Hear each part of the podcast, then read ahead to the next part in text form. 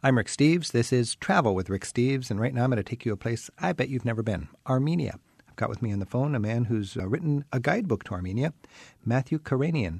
Matthew, thanks for joining us. Oh, you're quite welcome. When we think about Armenia, we mostly think about headlines in the newspaper or ancient history, but we don't really think about going there as a tourist today. I've never met anybody who's who's been there, and I've traveled a lot. And uh, well, now you have. Now I have. Uh, what makes you? Are, are you like Armenian? Have you? Did you grow up there? How do you know so much about Armenia? I'm of Armenian descent. My grandparents were refugees from Armenia, and you know we don't read too much about Armenia in the newspapers today, uh, but uh, it, it, it it's word of mouth and people like me who spread the word about making Armenia a travel destination. I got to say, uh, Matthew, when I looked at your book, it's a beautiful book. It's Thank the you. Stone Garden Guide to Armenia and Karabakh, and it's uh, published in uh, late 2004. And I know the book business, and I looked at this book and I thought, there is nowhere near enough market to justify the publication and the research of such a great book.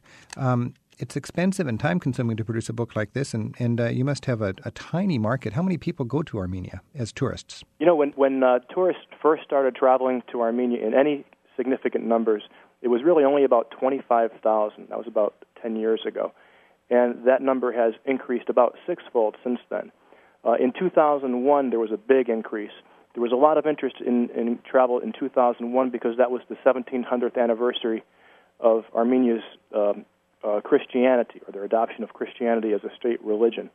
So it got a lot of people interested, and huh. people went that, that year for the first time, and the numbers have kept going up ever since. And I know from my travels, even, even in eastern Turkey, that there's a lot of beautiful Armenian uh, churches that go back way, way back more than a thousand years. The historic monuments are what draw a lot of people to Armenia and, and keep them coming back.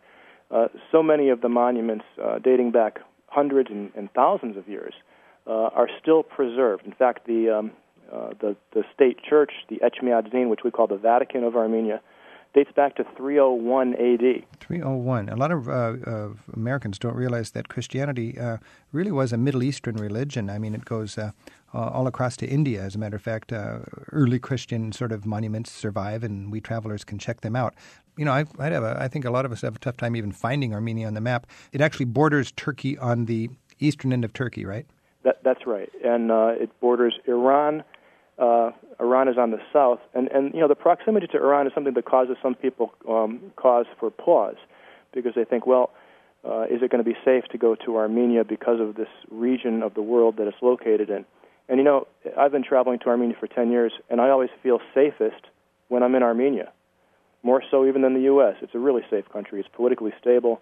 There's no problems at all within the four borders. Now, are the political boundaries of Armenia the same as the ethnic boundaries? Do the Armenian people spill out into other countries? Well, they, the, there's a large Armenia diaspora. Um, however, as far as in that part of the world, there's, there's Armenians obviously mostly in Armenia, but also in Georgia, in southern Georgia, in Tbilisi. There's a lot of Armenians still living in Iran. Uh, there are no Armenians today, or very few Armenians today, living in uh, Turkey or Azerbaijan.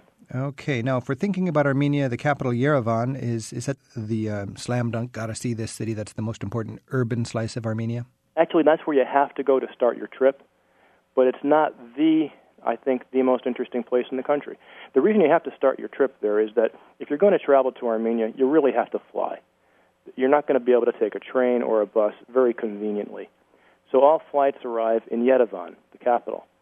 And obviously, you're going to want to start your trip in Yerevan. You're probably going to stay in a very good three star or four star hotel there. Um, but after a couple of days in Yerevan, you really need to see the countryside because that's where so many of the historic monuments are located where the real beauty of the countryside is. Matthew, let's say I give myself a couple of days to get my bearings in the capital, Yerevan, and then I've got a week to get on the countryside. In a in a thumbnail kind of sketch, tell me what kind of variety and, and highlights I would I would put into my itinerary to explore uh, Armenia. One of the highlights, one of the first things you're going to want to do is is go to Echmiadzin, which is the which is the seat of the Armenian Church. And the Armenian Church is very important to Armenia uh, because, as I mentioned, it's it's more than 1,700 years old, and it really forms the identity of the Armenian nation. That's one of your first stops, uh, and you'll see um, you'll see the historic sites there. Lake Sevan is a huge alpine lake, one of the largest uh, freshwater alpine lakes in the world, and that's only about a one-hour drive outside of the capital. And by making that trip, you'll get back into nature. You'll see uh, beautiful scenery, beautiful mountainsides. You'll have an opportunity in good weather to swim, to hike, to go bicycling, to go boating. So it's an it's an active uh, it's an active trip you can take by going to that part of the country. Traveling to the south of the country, again, you've got more historic sites and just tremendous biological diversity. A lot of people are traveling now to the southern part of uh, or the, the middle part of the country, just south of Yerevan, for bird watching and birding opportunities. Tremendous migratory bird population. Now, you mentioned uh, you got to fly into the capital, Yerevan, and in your book you said there are several flights per week. Is it that sparse? You know, it's it's funny you say sparse because from my point of view, several flights a week sounds great. uh, when we first started traveling to Armenia, there was uh, one flight a week. Well, I guess it and it was relative, difficult to get in. You missed your flight, and you had to wait another week before you get another. So several flights a week is great, and uh, uh, there's major Western carriers that can take you there now. British Airways, Lufthansa, Czech Airlines, mm. Austrian Airlines, some of the biggest ones. Also, you mentioned it's mostly a cash economy, meaning don't rely on your credit card? Well, you know, it, it is still mostly a cash economy. Uh, it used to be entirely cash. Now the major hotels will take credit cards. Okay. Some of the larger shops will take credit cards, but you really should plan not just on cash, but you can bring your ATM card. You can and use your what ATM. I've done on my travels is okay. with an HSBC card or a major ATM card, you'll be able to access your accounts, and that way you don't have to travel with a lot of money. Now, you mentioned uh, hitching is common with the locals, even older people in the military uh, get around the country by hitching. Everybody. So when you're I've traveling. Up, we've picked up police officers hitchhiking. That's just the way to get around. If something's rolling and there's room in the back, you can hop in, basically. And, and if you're driving by yourself in a car and you don't stop to pick somebody up, they wonder what's wrong. Yeah. Why would you not stop? Wow.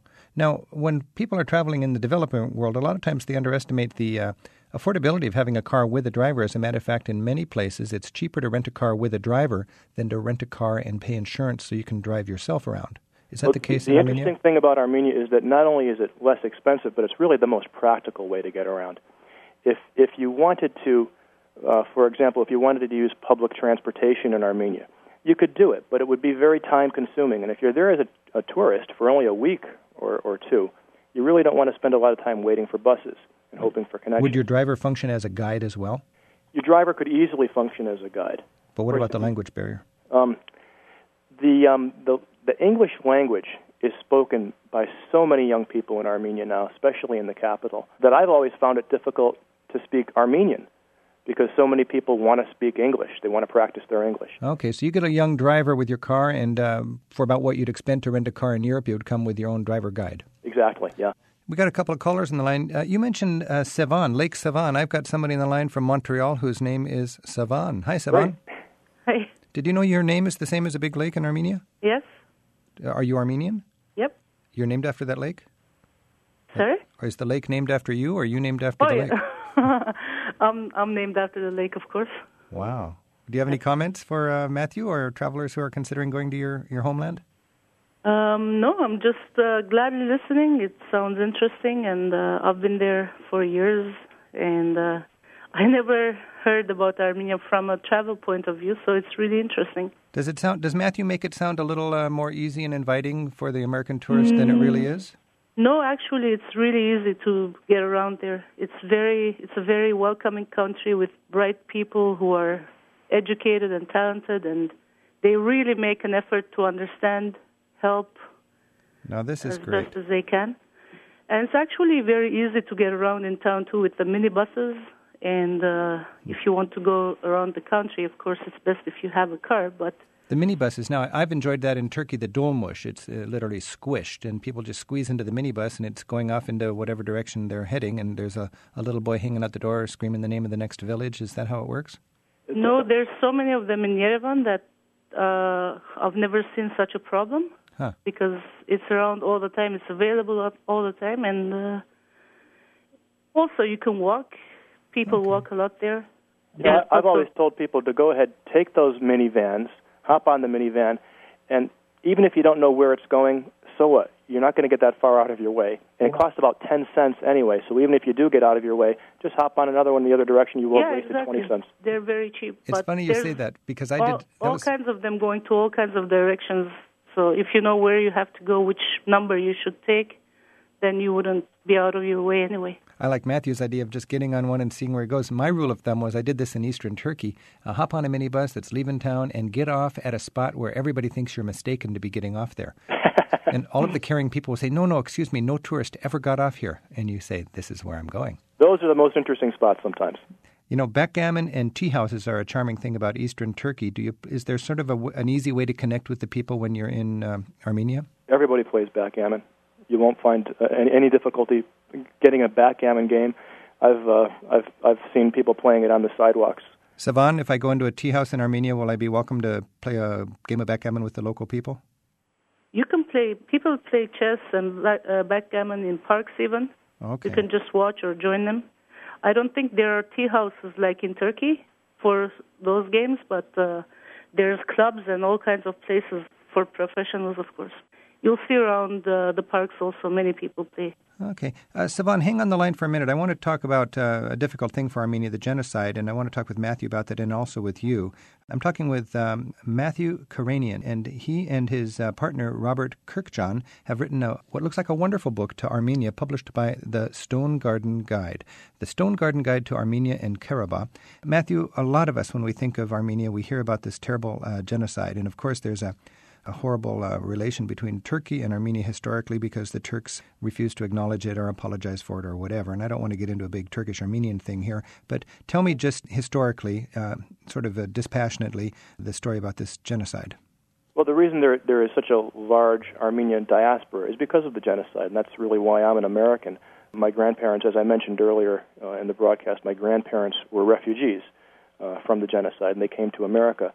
And uh, when was Armenians this have such, such really such fond um, relations with America because uh, because America opened its arms to the Armenian refugees back in 1915. So it was 1915 during World War One that we have this uh, genocide in Armenia. Actually, was it in Armenia or was it the Armenians that happened to be within the borders of Turkey?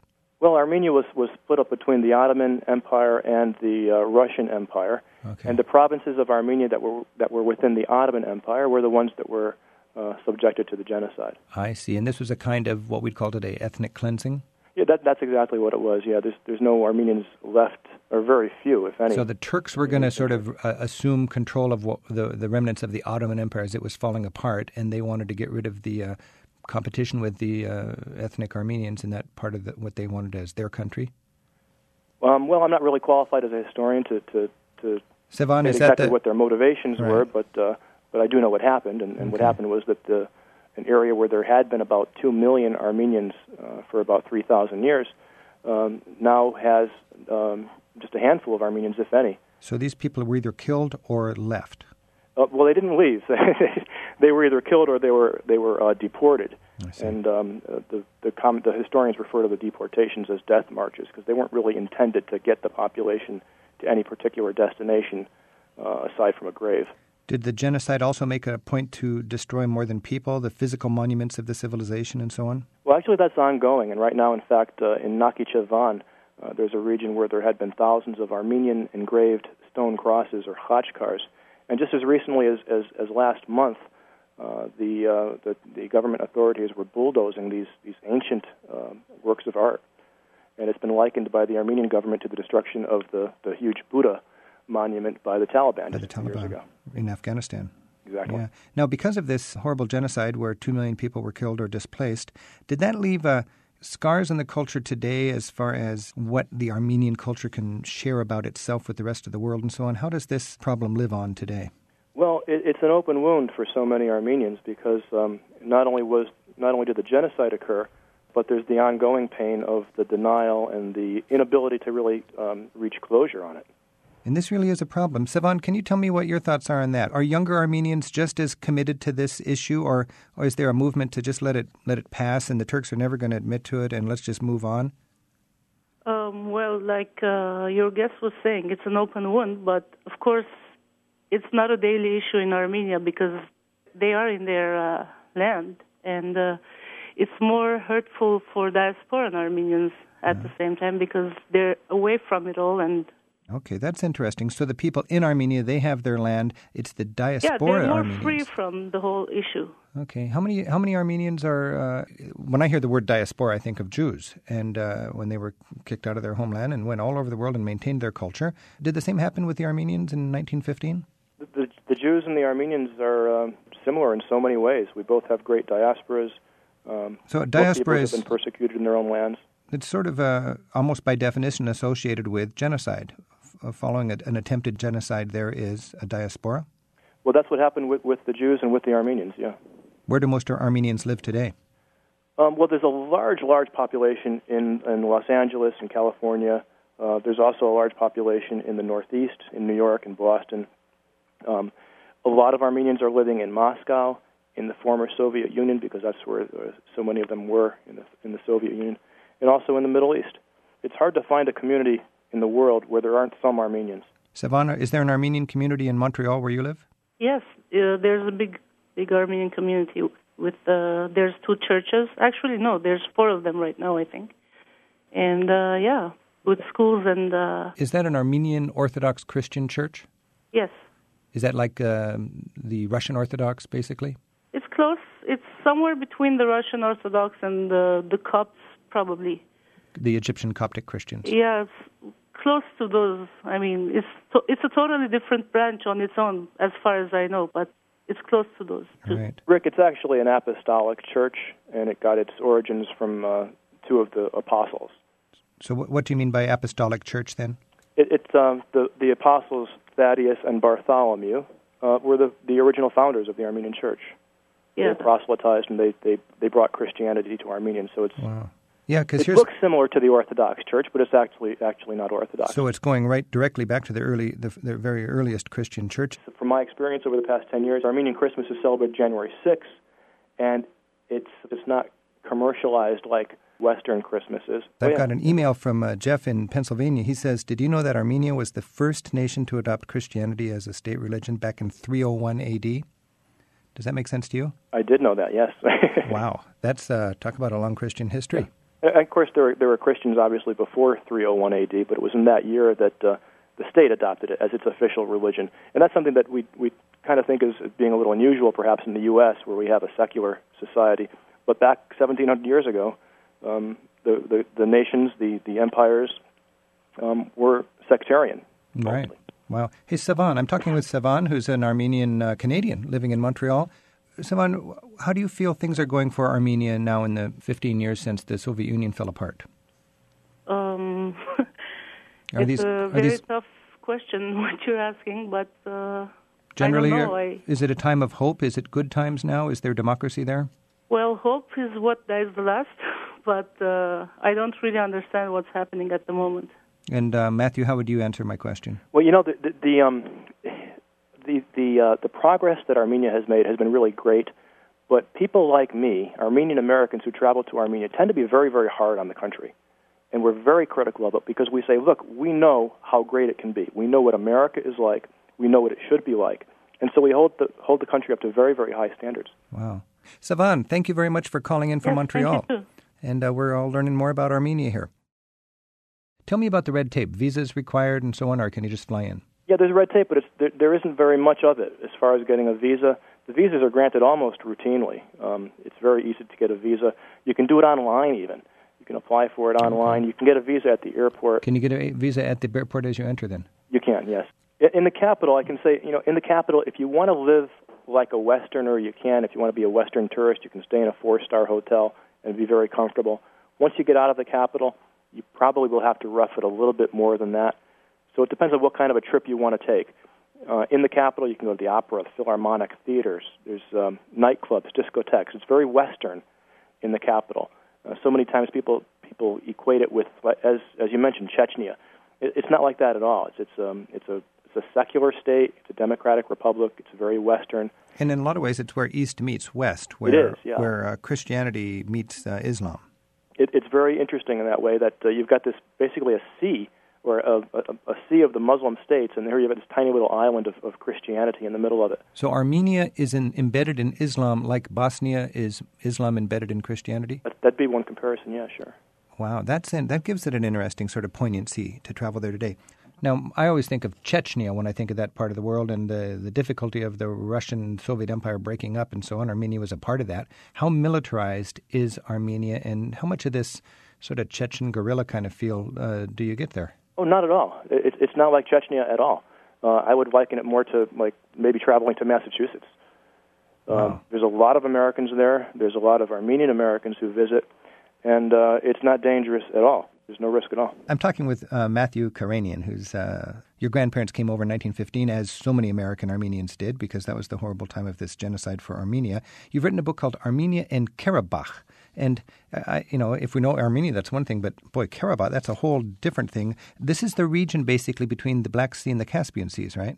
Uh, yes, it's located just to the east of the Republic of Armenia. Now, this is a mountainous area. You got the Caucasus Mountains there? That's right, yeah. Am I saying it correctly? The Caucasus are located to the north. They actually form the boundary between Georgia and Russia. The natural border would be those mountains then? Exactly, yeah. This is far the far southernmost part of uh, the Soviet Union. This Karabakh, is that completely an entirely different country or a part of Armenia, or why do you have Karabakh slapped onto your Armenia guidebook? Well, we, we refer to it as a, as a different entity because uh, during the Soviet era, it was a what they called a semi-autonomous region. They carved it out of a part of the Armenian lands, and they put it wholly within Azerbaijan. So it had a, a separate ah, geopolitical identity. So the Soviets had a reason to take it away from Armenia and slap it onto Azerbaijan. Oh, sure, they did that all over the place. Why would they do that? Just to divide and conquer the Armenians? Well, not just the Armenians. There was nothing no, but in special this about them, but to, to divide and conquer everyone. They did Yeah. this. Um, they Wow. did this with, with all the, the various nationalities. So ethnically, Karabakh is also Armenian. Uh, ethnically, yes, yeah. Now, I've, I've heard it called a Nakhchivan. What is, is that the same country, or what is Nakhchivan? Nakhichevan is another region that, that Stalin did the same thing to. Uh, It was another part of historic Armenia, uh, but he carved it out and he ceded that to Azerbaijan. So basically, what he did was he, he divided everybody up so that uh, there was no big one concentration of uh, Turkish peoples or Armenian peoples. Okay, so this must be a little bit of a sore point for Azerbaijan now that Azerbaijan is independent. They don't have the little bit of Armenian land that the Soviets gave them, Karabakh. Uh, and judging from what I read in your book, there's terrible relations between Karabakh and Azerbaijan. Well, they're they're at war, but I think everybody's unhappy. I think Stalin was, was pretty good in making everybody unhappy with the situation, and, and now, 75 years later, everybody's trying to sort out the big mess that he created. All the seeds of discord planted by expansionist powers in the past, uh, the guys that didn't have any idea what kind of problems they'd, they'd give to people generations later. Well, if all the various ethnic groups were fighting with each other, then Stalin didn't have to worry about them, did he? Clever man, I guess. Um, now, what are the consequences for tourists in Karabakh? Must be nowhere near as stable and comfortable as Armenia. Well, if Armenia is difficult to get to because you have to fly there, then Karabakh is even more difficult to get to because first you have to go to Armenia and then you have to take uh, ground transportation to Karabakh, which is another six hours. But if it's if it's at war at Azerbaijan, you're not promoting tourism there, are you? Well, actually, the, the, there's been a ceasefire since 1994, Huh. and it's quiet there. And I've been traveling there for the past 10 years, and there's never been a never been a problem there. So yeah, we do we do uh, promote it as a place to go with caveats. You know, there's, there's warnings about Armenia as well. Um, you can't expect everything to be like the West. Are there any uh, United States Department State Department advisories against traveling in Armenia or Karabakh? Um, there's an advisory. No, there's no advisory for Armenia. Um, relations with Armenia are very good, and, and uh, no, there's no there's no Right. unusual advisory there. For Karabakh, the U.S. State Department um, treats it, as does the international community, as an occupied area, and I don't believe it advises travel. I know that U.S. employees are uh, are not allowed to travel there. So you got Armenia, and that's been a uh, it's it got its independence in 1991 Right. after what uh, 600 years of foreign rule or something like that. Uh, the previous uh, period of independence was about 600 years earlier. Yeah. Wow, exciting time! Just 15 years of freedom now, and the Soviet Union ruled this area for a couple of generations, what 60 or 70 years. Uh, is there much of a physical Soviet in- inheritance there? Do you see grand Soviet monuments on top of hilltops and so on when you're traveling in Armenia? Well, Yerevan is a relatively newly built city. Most of it was built during the Soviet era, and so a lot of the buildings are, are they, they look like typical Soviet buildings. But do you There's have still some monuments. A lot of the monuments from the Soviet era have come down. All right. Is the country truly autonomous, or does Russia still control it or try to control it? Oh, it's as independent as any country can be.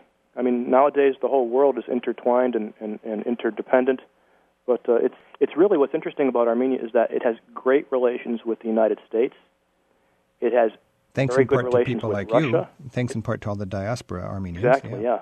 I mean, so many. You, you travel throughout Armenia. So many people will tell you that they've got cousins or family. You know, that's one great reason to go to Armenia is they're predisposed to like Americans. Yeah, absolutely. Yeah. You know, the Armenians that I've met, there's a very, there's a special pride and a, and a it just seems like a, a real high caliber of commitment to uh, self-respect and dignity, and Armenia is going to use its freedom and its democracy, I think, and establish itself as a happening nation.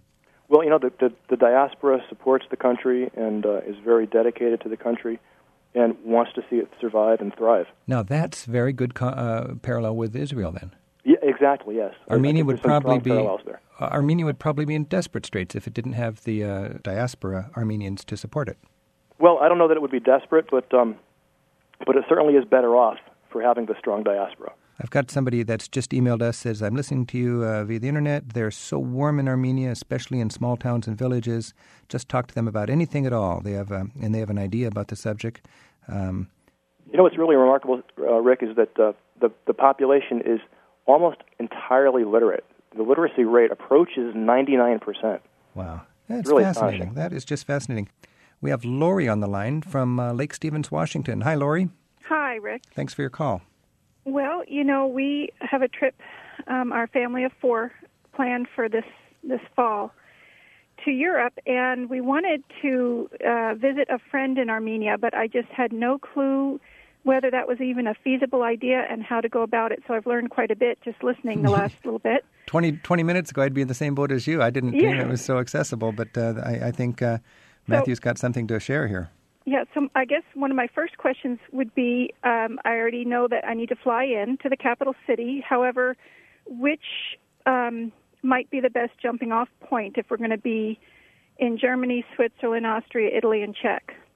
You've got a lot of choices if you're going to be in all those places. From Prague, you can fly on Czech Airlines.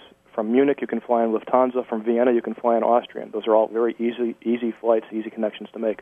From London, you can fly on British Airways. Plenty of okay. ways to get there. Yeah. Good luck, Laurie, on your on your travel plans. Yes, thank you very much. Yeah, let us know how sounds, it goes. Sounds like a wonderful place to visit. Now, there is Armenian history to see in Turkey. I've been to Lake Van and Kars, Mount Ararat, Anikoy. Uh, have you been to these? Do you cover these in your book? Uh, I've been to each of those locations, uh, and Robert Kurkjian and I have, have, both written about them and photographed them uh, uh, very extensively. We do mention them in our book in the appendix uh, because we felt it would be Talk briefly. To, to, me, Eastern Turkey is a fascinating place to travel. Uh, unfortunately, I guess you would just see the shells of Armenian culture because the actual living culture is no longer there. Is that correct? Well, sometimes even less than the shell. There, there is a, a location we went to near uh, Lake Van where we had photographs of what we expected to see, some, some uh, ancient uh, Armenian sites. And when we went to the site, we couldn't find it. Hmm. And we were puzzled at first, and then we, we finally realized that we were looking at the ruins of what in 1914 had been a spectacular monastery. So you're looking at great churches and, and um, and buildings from Armenian classical Armenian culture, maybe a thousand years old, that were ruined only in the 20th century. Yeah, only yeah, they existed for hundreds and hundreds of years. Yeah, and were destroyed in 1915. Powerful thing for me to go to Anikoy, or do you just call it Ani? It's very close to the border, but it's in Turkey, and you wander around and you're looking at these ancient buildings that are newly, relatively speaking, destroyed, and then you think of all of this horrible kind of ethnic cleansing and so on, and it's just a powerful travel experience the, the, the Ani experience is really a very, very sad one for Armenians because you can see Ani across the border. Right. The Armenians, uh, this is the, an ancient Armenian capital. Right. Uh, the Armenians would like to preserve this area, and yet there's nothing that they can do. So it's an ancient Armenian capital within within view of the border, but it happens to be in Turkey, and therefore uh, Armenia has this dilemma. Exactly. In our in, in our book, actually, we uh, we do mention we explain how to get to the lookout, so that you can right from with our, from within Armenia, you can actually look across the border. And when I went there, it was before the uh, fall of the Soviet Union. You could look from uh, Turkey and Ani over at that lookout, and there would be Soviet border guards with their binoculars looking at me. that that still exists. Actually, there's still people looking back at each other across the border. I'm talking with Matthew Karanian, and he's written a guidebook on Armenia. And in your guidebook, you say Armenia, ancient nation, new republic. What do you mean by that? Well, the, the nation of Armenia uh, is more than 3,000 years old. There's been an Armenian nation for thousands of years, but it hasn't always been independently ruled. It's been, in fact, it's been independently ruled for very brief periods, and uh, it's only been for the past 15 years that it's been an independent republic now. It's a democratic republic. It's it's a member of the um, United Nations, a regular member of the international community, hmm. uh, but it's also an ancient place. All right. I got an uh, email here from Anthony uh, in San Francisco. He said that he's read that Matthew and Robert are involved in ecotourism. Uh, what, is there some? What's what's the deal there, Matthew? Well, we are promoting we're, we're, promoting ecotourism. Uh, tourism is probably the world's biggest industry right now. And in some ways that's good, but it's also bad because it tends to trample places under its weight. And Armenia is, is, is largely in the countryside an untouched and beautiful land, and we want to see it preserved. We'd like to see tourism um, uh, develop in Armenia, yeah. but we want to see it done in a, in a sustainable way. But I, I, thought I thought that the Soviet Union was just such a terrible example of uh, misuse and, and, abuse of the environment. Uh, uh, don't you have some scars that way after 70 years of Soviet industry? Well, certainly in Yerevan, and there are some communities where, where yes, there are some scars. And there's been some misuse of the natural resources. For example, Lake Sevan, uh, a tremendous water resource that was used perhaps mm. in ways that it should not have been used. Uh, in fact, there was even a plan back in the 30s to drain the lake and farm the lake bed. So there are some problems, but but um, we're we're expecting that Armenia's tourism development, because it's coming now and it's coming very slowly and, and steadily, that it will be done in a very responsible way. But these are these are relatively poor people, and do they actually have a sensitivity to uh, environmental uh, initiatives that would maybe help their environment but cost them more? Well, you know, back in back in 1988 and 89, it was a huge Greens movement in Armenia, and and the, the Armenian people um, were advocating the closure of factories uh, for wow. environmental reasons. Wow. Now, with independence, some of that environmentally conscious philosophy took a back seat because the people then said, "No, wait a minute, we're we're on our own here. We well, don't have plus, the Soviet Union supporting us." And you got capitalism, so now let's make some serious money. And, and so there has been a lot of that. There has been a lot of let's let's exploit the land. There's a there's a big push for ecotourism and organic farming right now in Armenia uh, Armenia, being a very a micro state, is looking to to um, promote itself in the future as a source for organic agriculture. Matthew, speaking of uh, ecotourism and so on, in your book you mention ancient crops. What's the, what's the deal with that? Well, you know, Ar- Armenia is not far from Mesopotamia and the Fertile Crescent. And just south of Yerevan in the Ararat Valley, um, there have been found several ancient strains of wheat, uh, there's also a tremendous amount of biological diversity in Armenia, and um, botanists are finding that there are many ancient strains of crops that are still that are still existent uh, right in the Ararat Valley in Armenia. Fascinating. I got an email here from uh, Armin in Los Angeles. Armin, is that a Armenian name? Oh, yeah, it is, as a matter of fact. Armin. It's a fairly common name in Armenia. And Armin writes us uh, Karabakh is an absolute oasis, beautiful, clean, friendly, and safe somebody visiting Armenia must visit Karabakh. Well, I, I think I would agree with that. It is beautiful, it's clean, it's friendly. Uh, it's safe within Karabakh. You know, there's, there's, there are concerns, you know, that, that every traveler has to, to uh, acknowledge whenever traveling outside of the United States, and that is, you know, the, the country is, strictly speaking, in a state of war with Azerbaijan. Now, there haven't been any hostilities, any significant hostilities for the past 12 years. Okay but still it's something you have to be aware of. So and be you he- have to behave accordingly. Now you've said that uh, younger Armenians are inclined to, are pretty good at speaking English, and the language barrier shouldn't be a, a major concern. But I would think that it's just good style to learn a little Armenian as you're traveling. Well, it's you know no matter where you go, Rick, it's always good to know a little bit of the language. And uh, do you speak the language? Uh, I'm passable. All right. I'm conversant on the street. People in Armenia love it. If you can say hello to them, or right. thank you in the local language, that they love that. Matthew, teach me yes, no, please, thank you. Uh, okay, you, would say Badavzes, which is hello. Uh, Shunor is how Armenians say thank you, but you know, in Yerevan, they say merci because huh. it's so much easier to say it in French than it wow. is to say it in Armenian. T- tell me the Armenian thank you. Uh, Shunor Hagalachun. Ashura Nagachun? Is that right? Shunor Hagalachun. This is why so many people say merci. Merci. Okay, I'll just say merci. How do you say goodbye? uh, um, Hajol Hajal Husun. or Stesachun are two ways to say how it. Do you, how do you say yes and no? Uh, Ayo is yes, and Voch is no, or you could say Che also. So it's not. It doesn't sound like Turkish, and it doesn't sound like a Slavic language. It's an Indo-European language, and you know it has its, it has a unique alphabet, which makes it all the more challenging for, for someone to try to learn. Uh, there's no other no other language that uses the Armenian alphabet. So it's not related to Slavic, Turkic, or Farsi. No, Wow, it's just a little linguistic island. It's on a branch all by itself on the linguistic tree. And it's a little bit of Christendom floating there in the middle of Islam. Yeah. Wow, fascinating. Used to be a lot of us. Used to be a lot of Christendom. We can uh, learn a lot more by actually traveling there. I've been talking with Matthew Karanian. Matthew and his partner Robert Kurkjian have written the Stone Garden Guide to Armenia and Karabakh. Matthew Karanian's website is armenianphotography.com, or you can get that information and much more on shows like this at ricksteves.com in the radio corner. Matthew, thank you so much for your insight into uh, the homeland of, of your uh, great grandfather. Thank you, Rick. It's been a pleasure. Rick's weekly one hour radio program, Travel with Rick Steves, airs in more than 100 cities across the country. Listen to podcasts of past shows in the radio section of ricksteves.com. Rick's public television series, Rick Steves Europe, also airs throughout the USA. You'll find the latest on Rick's TV and radio work, as well as his guidebooks and his free spirited European tour program at ricksteves.com.